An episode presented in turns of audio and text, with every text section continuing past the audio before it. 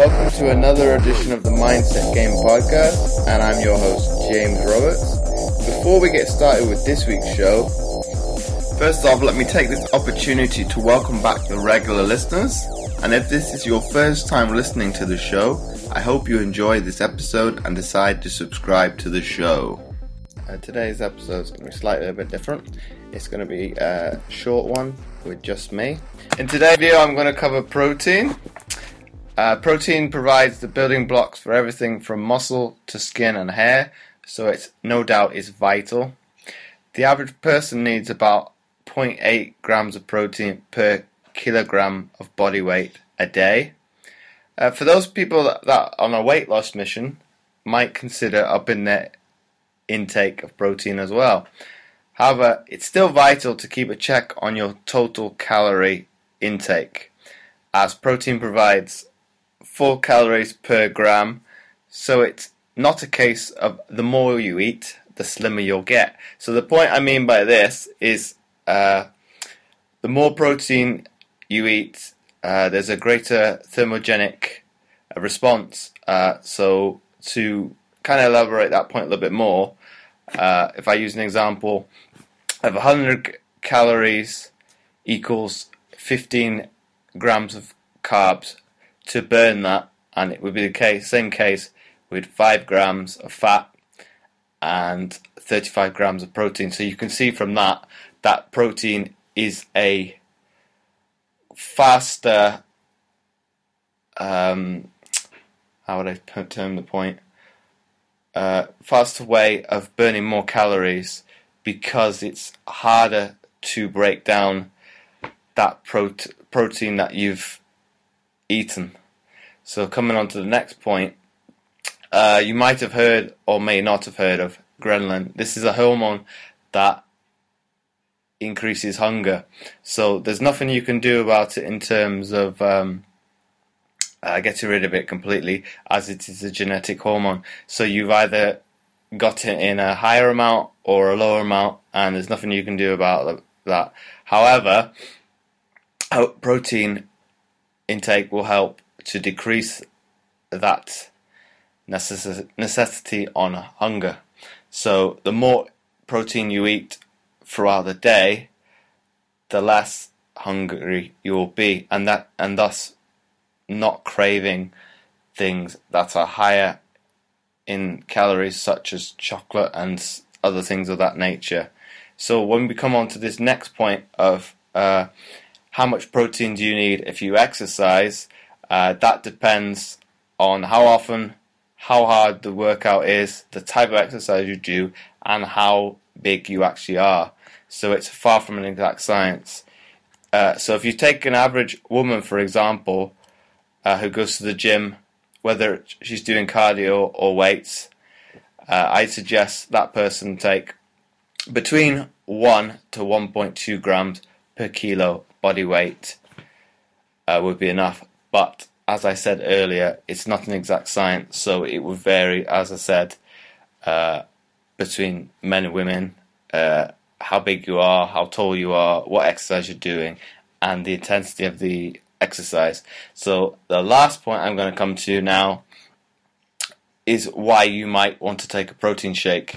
Uh, obviously, when we come back to that point uh, with your body weight, in terms of how much you want to intake on a daily basis is going to vary between 1 to 1.5 grams per kilo or as we term it pounds. Uh, either whichever system you're using it would be against that. So uh, if we use me for an example uh, I'm about 63 kilos. So for me I would have to intake uh, as I'm exercising as well, we're going to look at the upper uh, levels of protein intake. So mine would be about 1.5. So it would be roughly I'm taking well intaking about about 190 grams of uh, protein a day. So on from my personal experience, I'm only able to get roughly about 100 grams of that from natural food sources, so be it uh, meat, poultry, uh, fish, and eggs. and the rest of that I've got to supplement with a protein shake. So that extra 90 grams I've got to find from somewhere else. So I've got to rely on that protein shake to find that other 90 grams of protein. So when we look at it from that aspect, you've if you are that far off in terms of uh, your macro intake in terms of protein, you might want to look at protein intake.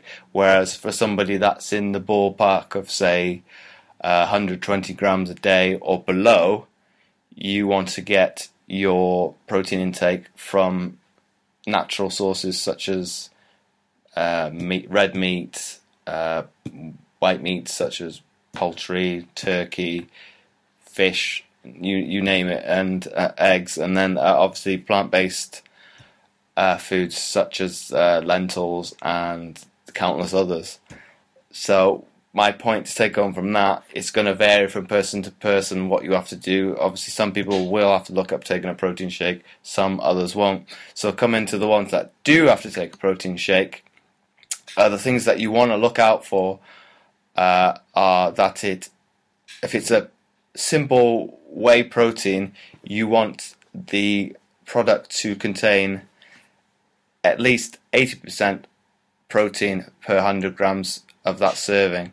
So, be that uh, obviously there's multiple protein sources in terms of uh, protein powders such as concentrate, isolate, and casein. The difference between the three, obviously, concentrate is more common. Uh, it is also a cheaper form of whey protein. So, it, obviously, if you're on a budget, that's maybe something you want to look at. Uh, an isolate is obviously a better form of whey protein. Obviously, it comes with a cost. So, uh, if your general goal is obviously to put muscle on, some some people might respond well to that, some others might not. So, what you take on from that is probably a concentrate would do anybody just fine, and obviously, you're not paying through the nose for that product. And the last one to come to is casein and when to take that that that form of protein.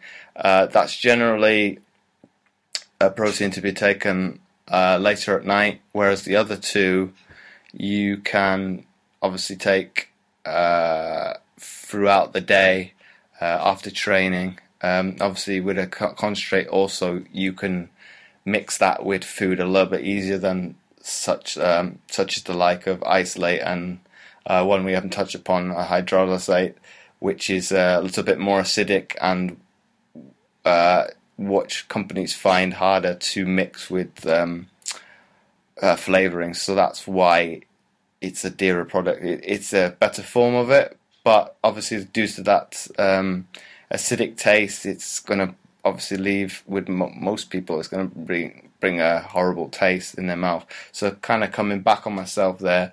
Uh, the three differences between concentrate, isolate, and casein is just just basically the time frame in which you can take it. So to kind of wrap up on, on what we've been talking about tonight, uh, to come back to it, if you can get your protein intake from just normal food, I would I would say definitely do that first, and then as I was saying with me as the example, obviously, if you're having to take intake a greater amount of protein to meet your dietary requirements, obviously you want to look at a uh, a supplement, which in that case, in this case, would be a protein shake, and then obviously to look at it in a from a budget standpoint. Obviously, each person is going to be different by what they can afford. So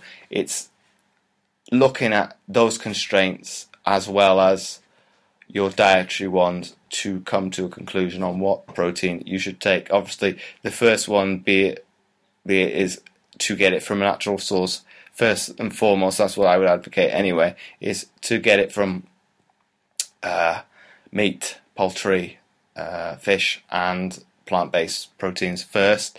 And then, like I was saying, to only supplement then with a whey protein. And before I forget, I would really appreciate it if you would be so kind as to leave a short written review, as it helps to get the podcast more notoriety and it would be more visible in future to others, and thus helping more people, which my guests and I are all about. Once again, thanks for listening, and I'll catch you next time for another episode of the Mindset Game podcast.